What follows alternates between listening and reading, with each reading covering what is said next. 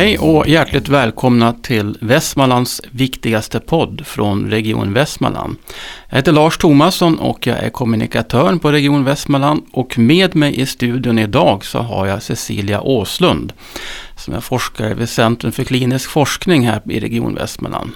Centrum för klinisk forskning fyller ju 20 år i år och för ungefär tio år sedan så fick Cecilia Åslund ett stort genombrott med en avhandling som till stor del handlade om status och skam och hur det hänger ihop.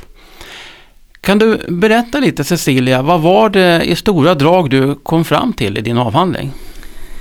I den avhandlingen så eh, använde jag data från en enkätundersökning som hette Liv och hälsa, ung i Västmanland. Och där tittar jag på social status, socioekonomisk status hos föräldrarna eh, och social status i skolan för ungdomar. Och eh, hur det i kombination med att man hade varit med om olika skamupplevelser, kränkningar och så vidare. Hur det hängde ihop med risk för depression och också eh, man kan säga antisocialt beteende. Att man hade varit involverad i, eh, i bråk i skolan, fysiska bråk, till exempel slagits i skolan och så.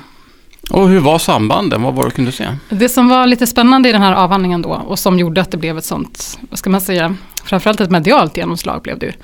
Det var att eh, normalt sett när man pratar social status så brukar man säga att, eh, att låg status det är liksom en riskfaktor för, för ohälsa och också för antisocialt beteende. Eh, Medan hög status brukar man se som en, en skyddsfaktor, hög socioekonomisk status. Då. Ehm, och jag hittade ett annorlunda samband i den här ungdomspopulationen.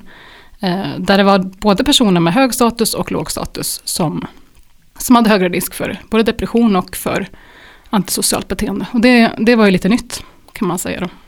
För det var väl ingen som hade räknat med, man tänkte, det var många som tänkte att ja men har man hög social status så ska man ha det ja, bättre. Ja, det var det vi trodde vi skulle hitta. Så jag blev också ganska förvånad att det var på det här viset. Och så satte vi igång och funderade på vad kan, vad kan det här bero på då? Är det typiskt för ungdomar dessa, detta kanske? Att uh, man får en sån här U-formad kurva kan man säga. Att både de som befinner sig långt ner och de som befinner sig högt upp i, en, i, i status, då, social status. Att det är de som är, är extra känsliga eller extra utsatta på något vis. Um, så det var väl sådana idéer vi hade kring det.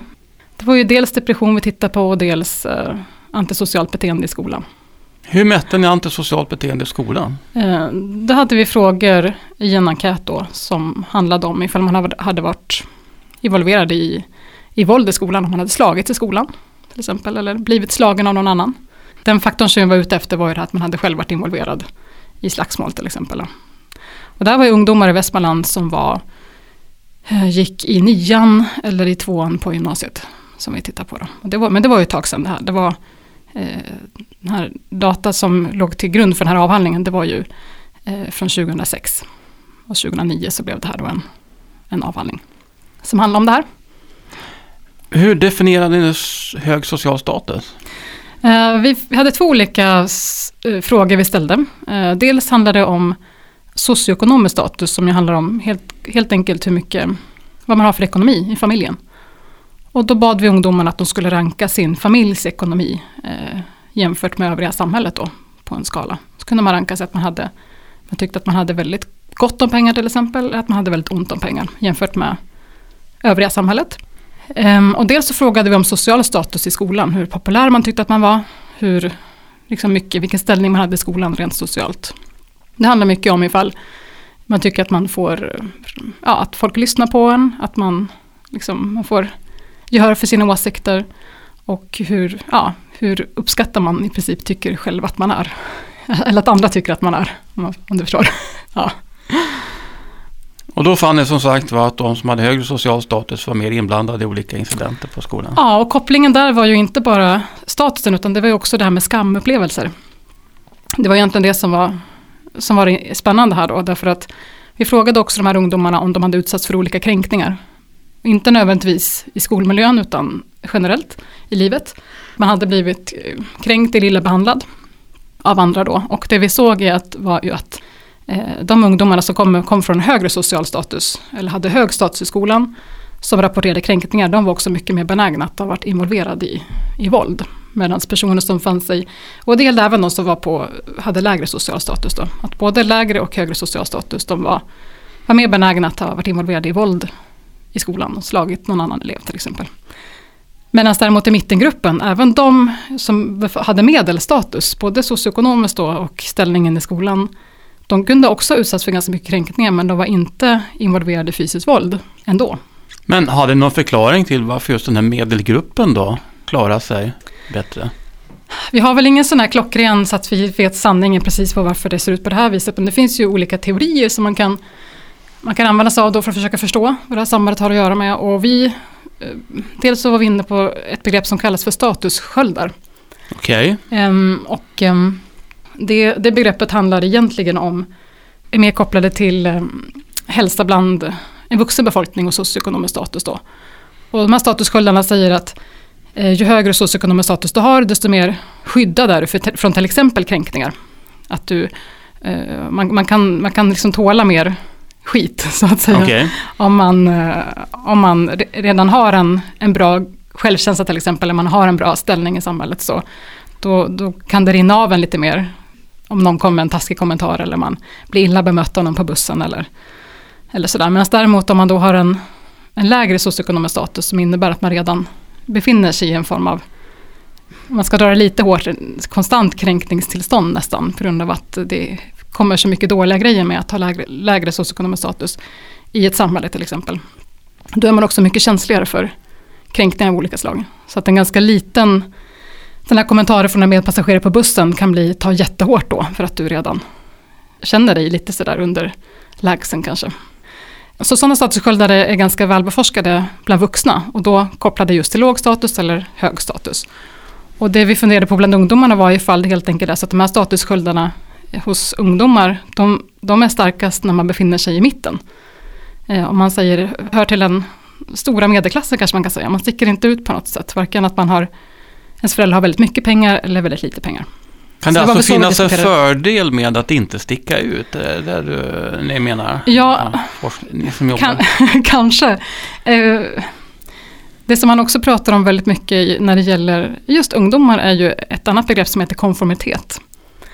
Och det handlar om att man helt enkelt vill vara som alla andra, om man ska förenkla lite. Och just i tonårsperioden så är det oftast en ganska stark känsla att man inte vill sticka ut, man letar efter sin tillhörighet. Man letar liksom efter en, eh, en, en kulturella normer att passa in i och så vidare. Och eh, sen ju äldre man blir desto svagare blir den här konformitetsdriften så att säga. Så sen eh, efter ungdomsåren där så brukar man ju bli mer och mer att man letar efter sin, sin egen väg så att säga. Men eh, den här konformiteten hänger också väldigt mycket ihop med grupptryck till exempel, hur känslig man är för grupptryck. Vad kan det innebära då man kommer från högstatusfamilj? Ja, det som, vi, mm, det som vi funderade kring när vi gjorde de här studierna, det var ju ifall det är så att om man att befinna sig liksom i, i mitten och vara ganska mycket som de flesta andra gällande ens sociala bakgrund då. Eh, och även gällande eh, hierarkin i skolan till exempel. Man befinner sig i mitten i de här sociala hierarkierna. Man sticker inte ut på något vis. Så kan det i sig eh, vara skyddande. Så kännas skyddande. Att man ändå, det spelar inte så stor roll vad som händer. Så blir man inte, man behöver inte liksom försvara sin position på något vis.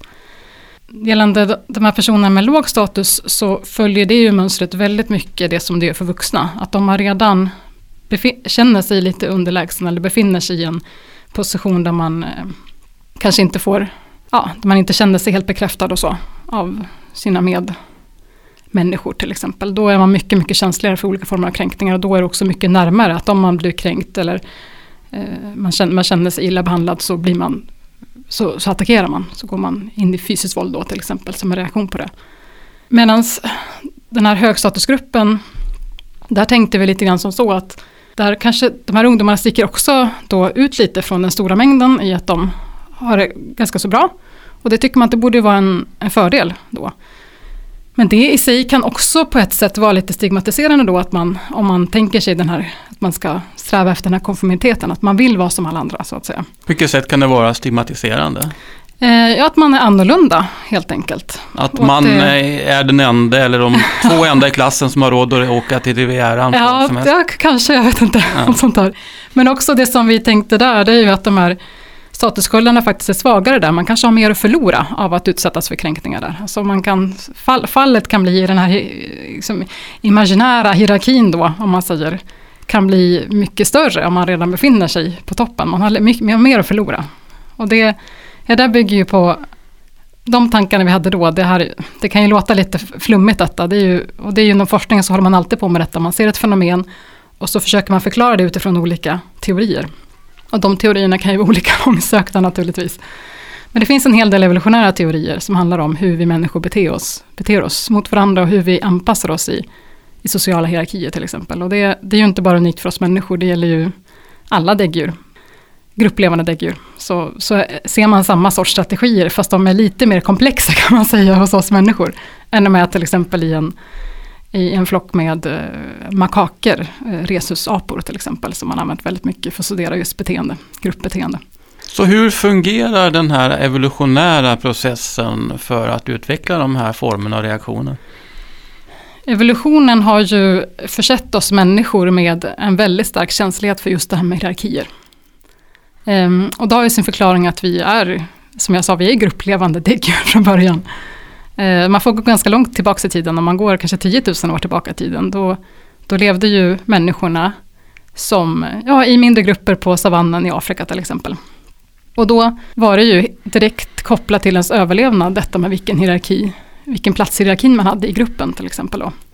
Och plats i hierarkin hänger ju ofta väldigt nära ihop med tillgång till resurser.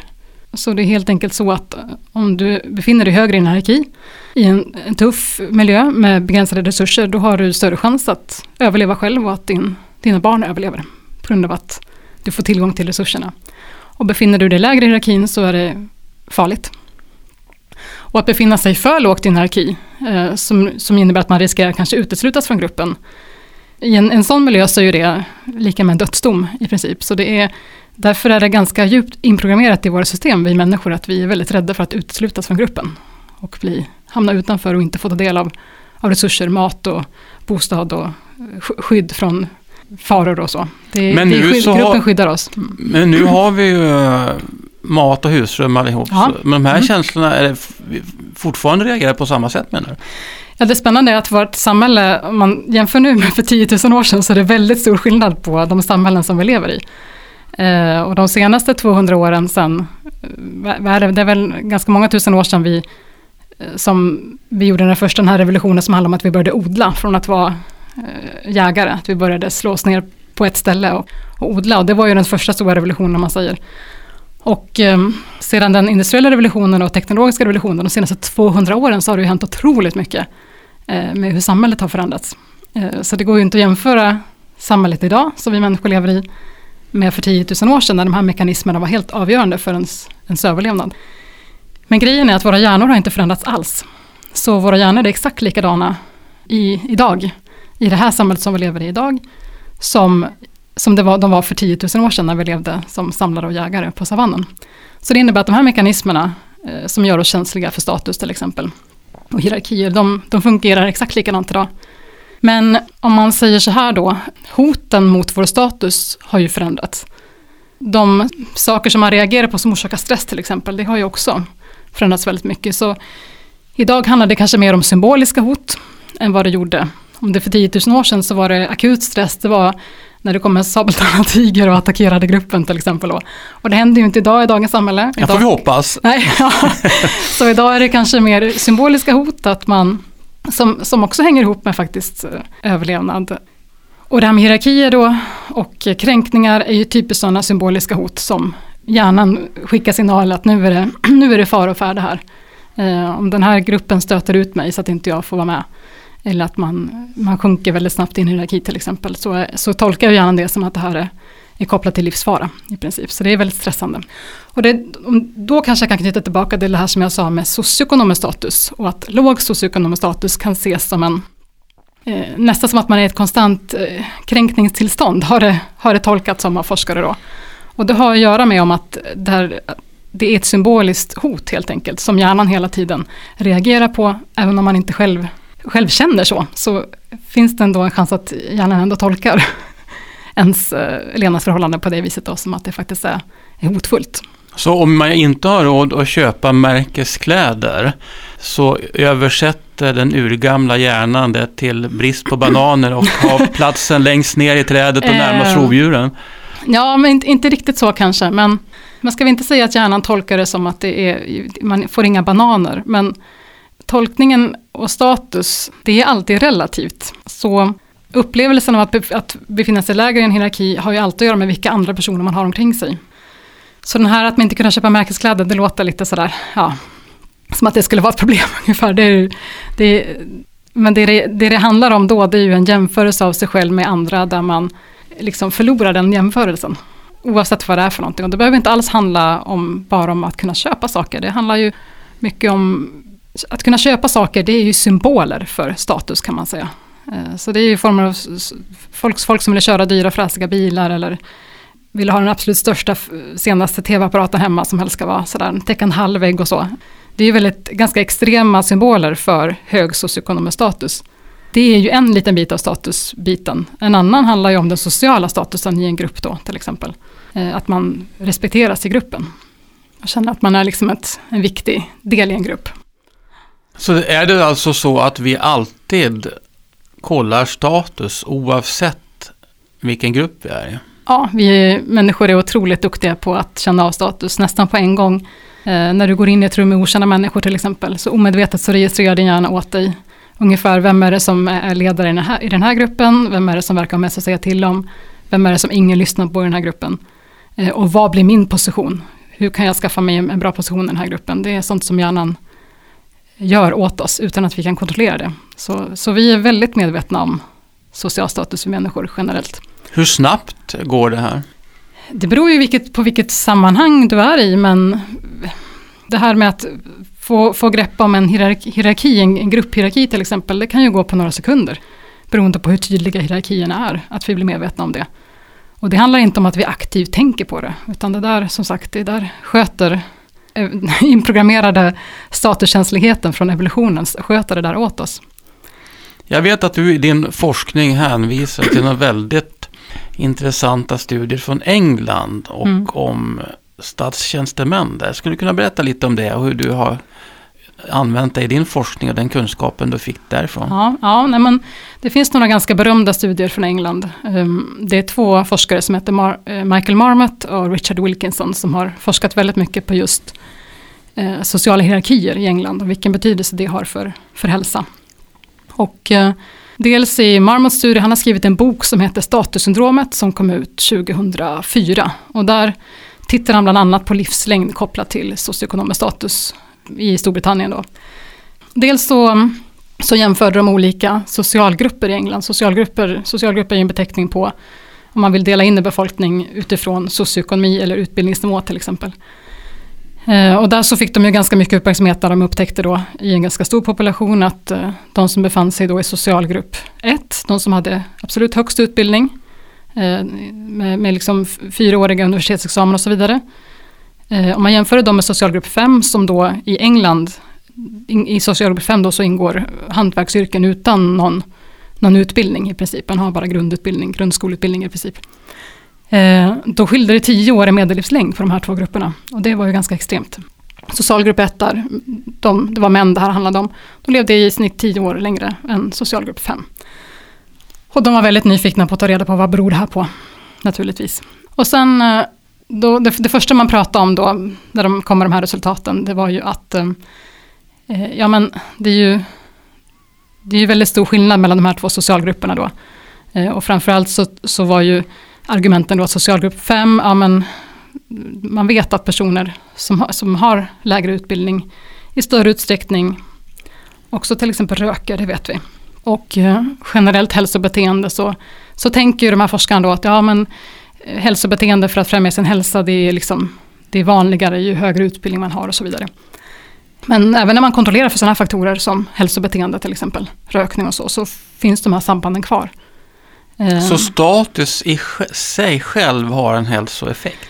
Ja, det var ju det som de började fundera på, dessa forskarna då. Och det de gjorde då, det var att de gick, eh, de, de startade en studie som kallas för Whitehall-studien. Och eh, på Whitehallgatan i London, där ligger regeringskanslierna och många stora bankkontor och så.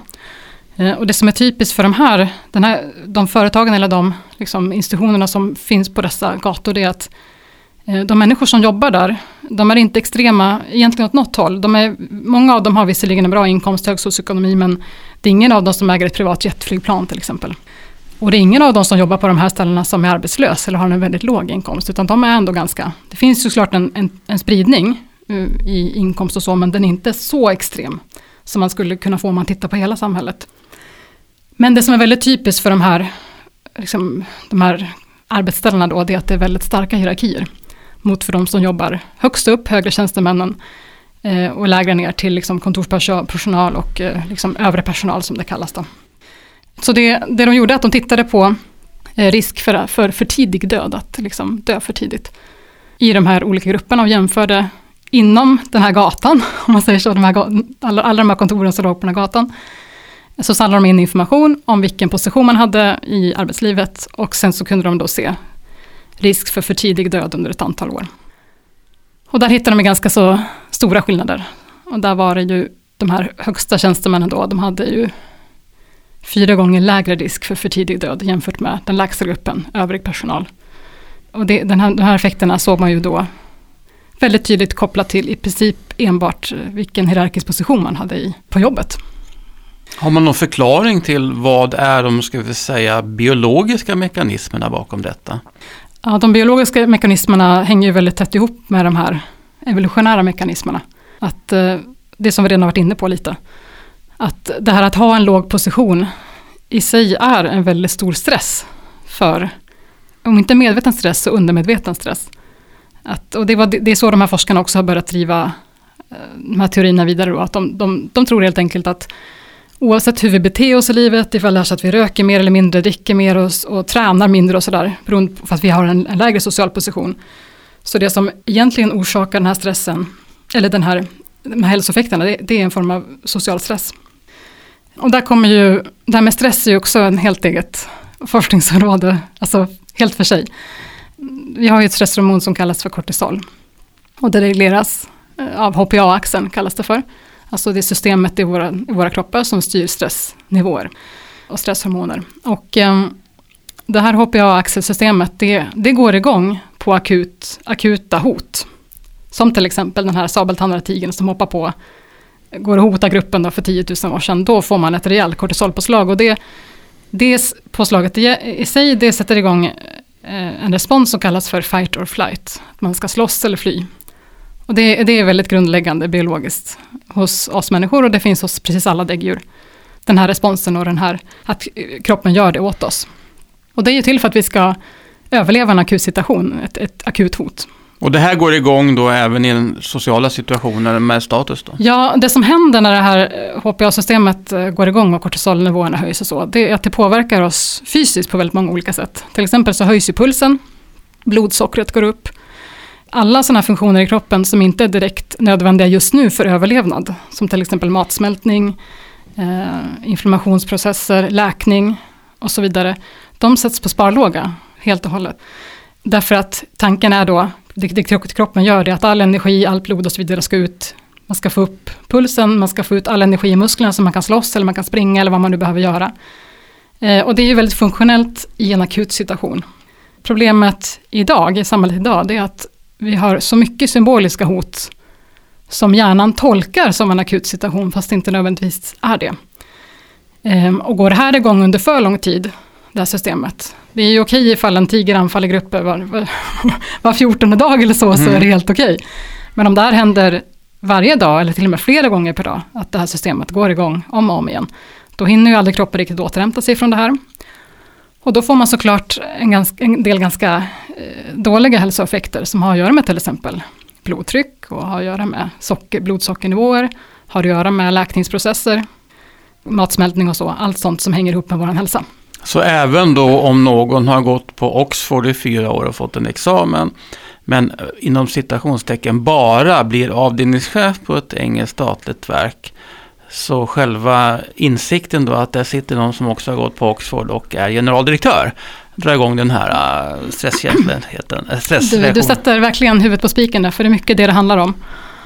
att det är hela tiden en jämförelse med andra. Allting är relativt i det här med social status. Och faktum är att de gjorde, de, de här Wilkinson och Marmot, de gjorde en studie på Hollywood skådespelare. Eh, för att titta på just det här status i sig. Oavsett det här med att man, om man har väldigt låg socioekonomi, man kanske inte kan äta bra, man kanske inte har råd att köpa matens. man kanske inte har råd att gå till läkaren, sådana bitar är ju sånt som har diskuterats ifall det egentligen är det som påverkar. De ville titta på en väldigt privilegierad grupp personer i västerländska samhället och då tittar de på Hollywood skådisar som är rätt så privilegierade och har väldigt hög status. Det är det minsta man kan säga.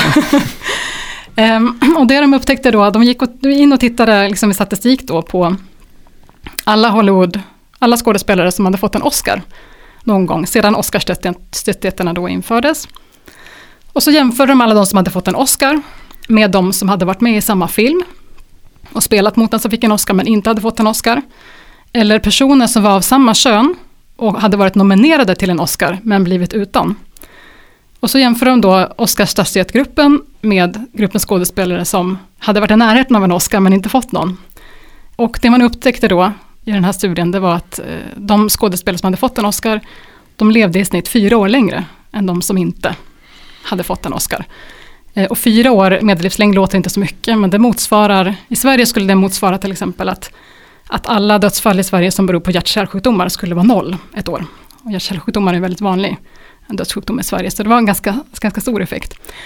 Eh, och den här skillnaden, den kopplar de enbart till en statusförändring som har att göra med att när man har fått en Oscar som skådespelare i Hollywood, då, då är man liksom top of the top. Det blir liksom inte bättre än så. Så även om man då har massvis med roller och tjänar miljontals dollar på och skjuta ihjäl folk i olika B-filmer och ha eget jet och allting. Så att inte få en Oscar, det kan vara en statusförlust. Ja, precis då. Eller snarare en sån stor statusförändring när man, när man får en Oscar. Att det faktiskt påverkar då, hävdar de här forskarna då. Det här är ju inte min forskning ska jag säga. Utan det här är de här brittiska forskarna som har gjort den här studien. Men det är ganska intressant att även i den här extremt, för här, här snackar vi verkligen extremt hög, både socioekonomisk och social status hos de här skådespelarna. Men där ser man ändå så stora effekter på en sån statussymbol som ju Oscarsstatyetten är. Om du skulle koppla det här då till Västmanland. Ni gjorde ju er undersökning här i Västmanland, Liv och hälsa. Om man skulle titta på de här äh, ungdomarna i en situation tänka sig att alla skulle bo på Djursholm eller Örgryte eller någon sån här klassisk svensk ort där folk, nästan alla tjänar mycket pengar. Hur skulle resultaten ha blivit då tror du? Eh, ja, det är klart att eh, hur, hur starka resultat man hittar beror på hur mycket, mycket variation det finns i, i den population som man tittar på. Så hade vi kollat på en väldigt selekterad population så skulle ju förmodligen de här effekterna varit mycket, mycket svagare skulle jag gissa. Men allting är ju relativt. Vad som är spännande i Sverige, det är att vi är ju generellt ganska så jämlika i Sverige. Vi har inte så stora inkomstskillnader jämfört med många andra länder. Om vi jämför Sverige med Storbritannien, och där de gjorde de här Whitehall-studierna och så, så har de ju väldigt stora skillnader mellan de som har minst pengar i Storbritannien och de som har mest pengar. Så det är väldigt, väldigt stor skillnad eh, där. Medan i Sverige när vi tittar på de grupperna som tjänar minst, för de som tjänar mest, så är det stora skillnader här också, men det går inte att jämföra med hur det ser ut i England. Så det är ju rätt spännande att även i Sverige så hittar vi ju sådana här effekter. Och faktum är att Marmot har också gjort en del studier i Sverige, där man tittar på till exempel inkomstnivå kopplat till dödlighet. Och ser att vi har sådana här, det kallas för statusgradienter. När, man ser ett samband mellan just till exempel utbildningsnivå eller socioekonomi och eh, högre risk eller lägre risk för, för ohälsa och, och för tidig död. Men dina resultat, de väckte väl en hel del upp uppmärksamhet i Sverige. I och med att de ehm, gick ja. på tvärs mot just ja, ungdomar. det gjorde de ju. Och framförallt så var det det här med att högstatusungdomar då verkade ha en, en större känslighet för de här kränkningarna. Vilket var ju ganska, eh, ja det hade ju inte vi förutsatt, eller förutsagt hade vi inte, utan vi, vi trodde inte att det skulle se ut så. Och det tyckte ju media var ganska intressant. Så det gjorde att det blev, fick väldigt mycket, mm, väldigt stort genomslag i, i svensk media, just de här resultaten. Då. Övriga forskare i Sverige runt om i världen, hur har de reagerat på dina rön? Uh, ja, nej men det är svårt att säga exakt hur stor impact man har. Men de här studierna som har kommit, man brukar ju ofta, man bedömer ju ofta hur, hur, vilket genomslag forskning på, på hur mycket citering man blir. Citeringar handlar om hur mycket andra forskare eh, refererar till en studie. Då. Och så de, de har ju citerats en hel del de här studierna men det är ju fortfarande så att det är inte riktigt så att man förstår varför, exakt varför det, vi får de här U-formade kurvorna. Jag har faktiskt inte sett några replikationer heller. Eh, man vill ju gärna, även om vi har sett sådana här resultat i Västmanland så vet ju inte vi, är det här unikt för västmanländska ungdomar? Eller är det unikt för just de här västmanländska ungdomarna som var med i den här studien? Eller är, gäller det här generellt i, för ungdomar i alla länder? Det vet vi inte. Så det skulle väl vara spännande ifall någon replikerade detta någon gång. Jag tror inte att jag har sett några replikationer. Däremot så det vi gick vidare med sen efter att titta på ungdomar, det var att vi började titta på vuxna också. Så det var det som hände väl efter min eh, disputation. Eh, vi, gjorde, vi tog fram några fler studier där vi tittade på, på ungdomar och vad som kallas för socialt kapital. Och vi var även intresserade av socialt kapital eh, bland vuxna och framförallt vilken skyddseffekt det kan ha. Och socialt kapital, det kan man säga är ett, ett, det är ett begrepp som, som handlar om hur mycket samverkan och tillit det finns mellan medborgare i ett samhälle. Hur mycket man, man samverkar med varandra, hur mycket man organiserar sig, hur mycket man litar på att andra människor är schyssta. Ja, om man ska förenkla det lite. Och ehm, eh, den här kopplingen mellan, mellan socioekonomi och hälsa, det, det har föreslagits att just social kapital ska vara någon form av såna mellansteg där, att det är sociala kapitalet som, som förklarar då att Framförallt när man pratar ojämlikhet, att länder med väldigt höga ojämlikhetstal, de har också väldigt höga ohälsotal jämfört med mer jämlika länder. Och där har man sett det sociala kapitalet som någon form av förklarande faktor däremellan. Då. Så en del sådana studier gjorde vi sen. Och framförallt så det vi tittade på då var eh, arbetslöshet som är ju en ganska, som påverkar en socioekonomi väldigt mycket. Och är en riskfaktor för ohälsa. Det, det är inte särskilt okänt. Och då var vi intresserade av ifall socialt kapital kunde, vara, kunde skydda mot ohälsa om man blev arbetslös. Vad kom ni fram till? Vi kom fram till att det kunde det. och, och sen kan man mäta socialt kapital på väldigt olika vis. Eh, ett vanligt sätt är att mäta hur mycket man engagerar sig i samhället, i till exempel föreningar eller genom att man går och röstar till exempel. Ett annat sätt är att man tittar på socialt stöd.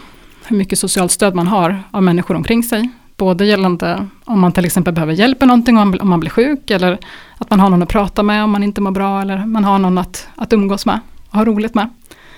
Eh, och vi tittade framförallt på det sociala stödet och såg att det var väldigt viktigt. Om man blir arbetslös så är det väldigt viktigt med socialt stöd som då skyddar faktiskt mot vissa ohälsoeffekter av att hamna i arbetslöshet. Är det kortisol igen det handlar om? På stress? Eh, ja, det kanske det, vi har inte diskuterat kortisol så mycket men kortisolet hänger ju hela tiden ihop med den här stressreaktionen och eh, stressreaktionen går ju igång på reella och symboliska hot. Och eh, arbetslöshet är ju ett väldigt både reellt och symboliskt hot faktiskt. Att man blir av med sin inkomst och man blir av med sin Eh, plats i, på en arbetsplats eller liksom i, ett, i ett sammanhang. Det typiska vad som händer när man, framförallt fyra faktorer man brukar prata om som, hänger, som hänger ihop med, som följer med arbetslösheten och som också är kopplat till psykisk ohälsa. Och det ena är ju att man hamnar i en finansiell stress. Att man helt enkelt, man får ju en väldigt försämrad ekonomi, vilket ju påverkar ens möjlighet att leva ett bra liv, kanske betala hyran, kanske betala räkningar, det är plötsligt väldigt svårt. Det andra är självkänslan som sjunker. När man blir av med, så länge när man har ett arbete så kan man ju ändå känna att här, jag har en plats i samhället, jag bidrar till någonting som är viktigt. När man inte längre kan bidra med det så sjunker ofta självkänslan ganska så mycket. Man börjar liksom ifrågasätta vad, vad bidrar jag med i samhället när jag nu inte har ett jobb och så. Eh, den tredje biten är social isolering, därför att man har ju mycket av sina sociala kontakter på arbetsplatsen, på ett jobb. Eh, och det som också händer när man är arbetslös är att även om man har mycket vänner och så omkring sig, så om de har jobb, så om man själv inte har jobb så är det ju så att på dagarna finns det liksom ingen att umgås med då, så man kan känna sig ganska ensam. Hur kan den här forskningen användas praktiskt i samhället, i sjukvården och övriga institutioner? Det här som att vi upptäckte då att det man vet ju det är att det finns en, en starkt ökad risk för ohä psykisk ohälsa om man, när man blir av med sitt jobb. Och det som vi såg då det var att den här risken kunde minska betydligt om man hade ett bra socialt stöd. Så det är ju faktiskt en ganska enkel åtgärd.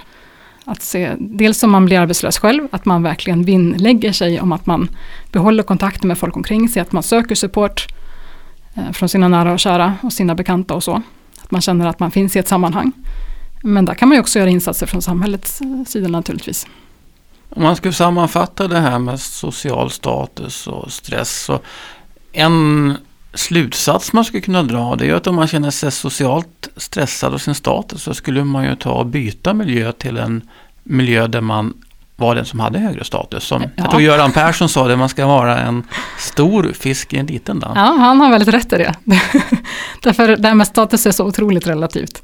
Och det är också det som är spännande med socialt kapital och status till exempel. Att eh, sociala kapitalet handlar ju mycket om hur mycket, dels sociala stödet omkring sig, Eh, hur mycket hjälp man kan få av folk, hur mycket, hur mycket man känner att man själv är behövd också. Eh, och det kan ju skilja, i, för en, en och samma person så kan man ju befinna sig i väldigt mycket olika miljöer, där man har olika social status och olika socialt kapital. Beroende på vilket bostadsområde man bor i, eh, beroende på vilket arbete man har. Om du har ett väldigt lågbetalt arbete där du känner dig nästan att du inte har särskilt mycket respekt till exempel. Då kan det kompenseras av att du är coach i ett idrottslag till exempel, där du har väldigt mycket respekt och väldigt hög status. Och du kanske är engagerad i föreningslivet som du får väldigt mycket support från andra av och också ger support. Så och, försöka och hitta några mm. områden där man har högre status? Ja, man kan kompensera ett, ett område. Om ett område liksom är, om det är jobbigt i ett område, då kan man kompensera det helt klart med ett annat område. Så att vi, vi lever ju liksom inte i en i bara ett sammanhang. Vi har ju så många olika sammanhang vi befinner oss i som människor. Det är ju familjelivet och det är släkten och det är, det är arbetet och det är fritidsintressen. Kanske föreningar och organisationer man är engagerad i och så vidare. Så att eh, om man inte mår bra på ett, inom ett område så kan man ju förhoppningsvis kompensera det. Genom att eh, trivas bättre i ett annat sammanhang.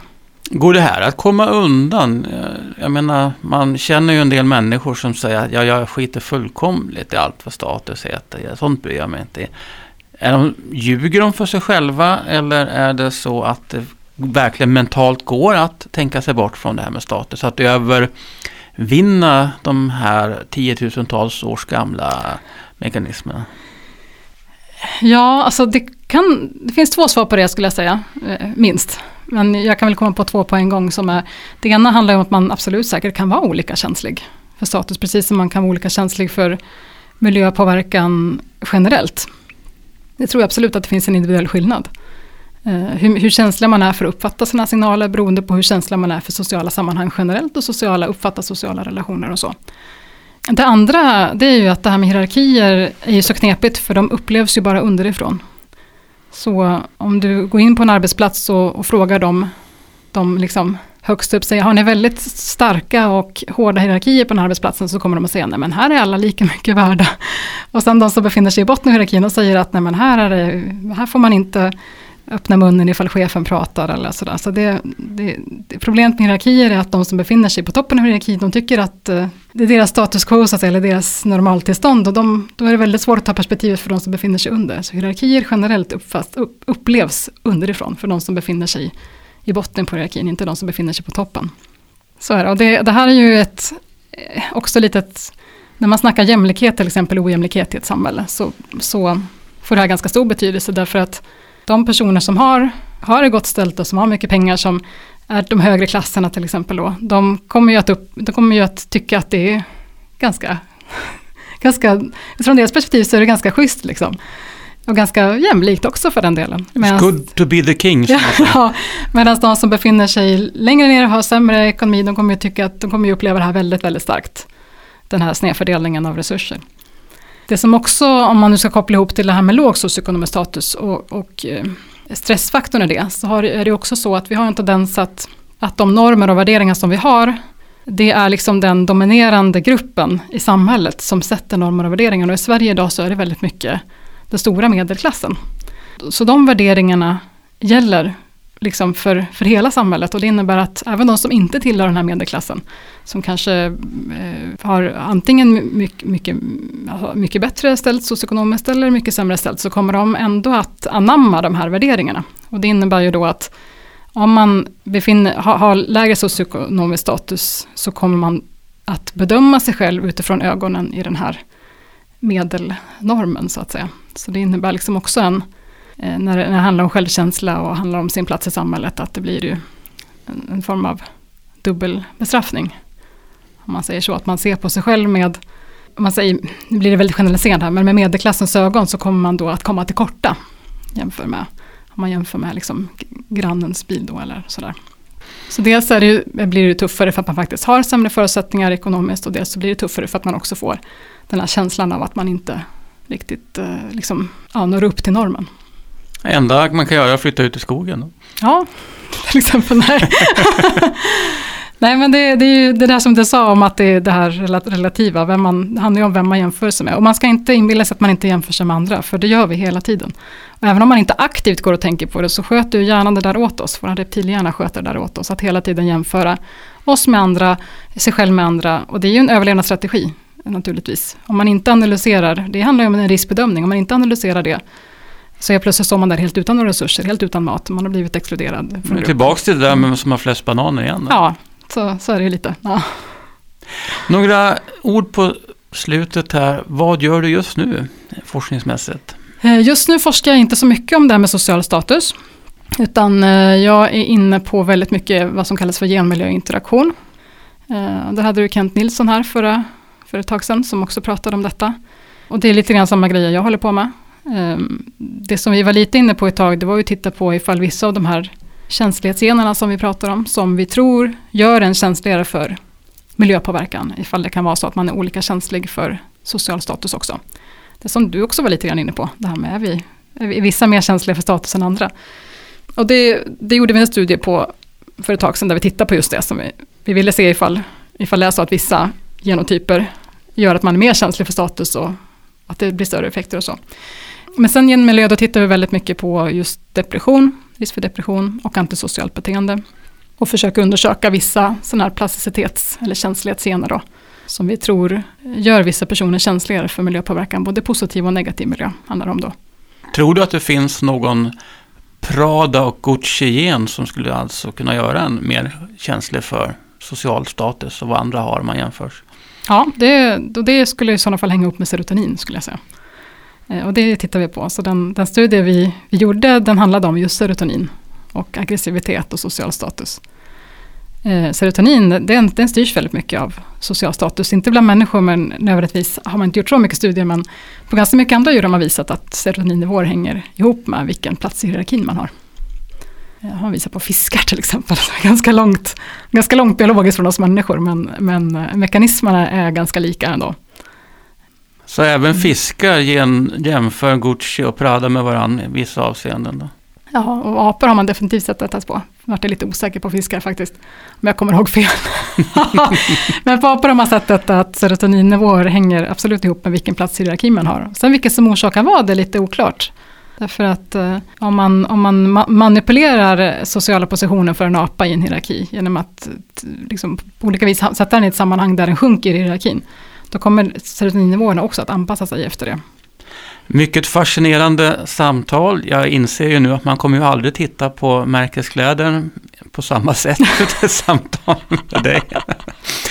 Och eh, jag får tacka så mycket för ett bra samtal och eh, jag måste påminna att vi eh, pratar med Cecilia Åslund som jobbar på Centrum för klinisk forskning som fyller 20 år i år och det här är en del av en serie intervjuer som vi kommer ha med forskare på Centrum för klinisk forskning. Så tack så mycket och på återhörande.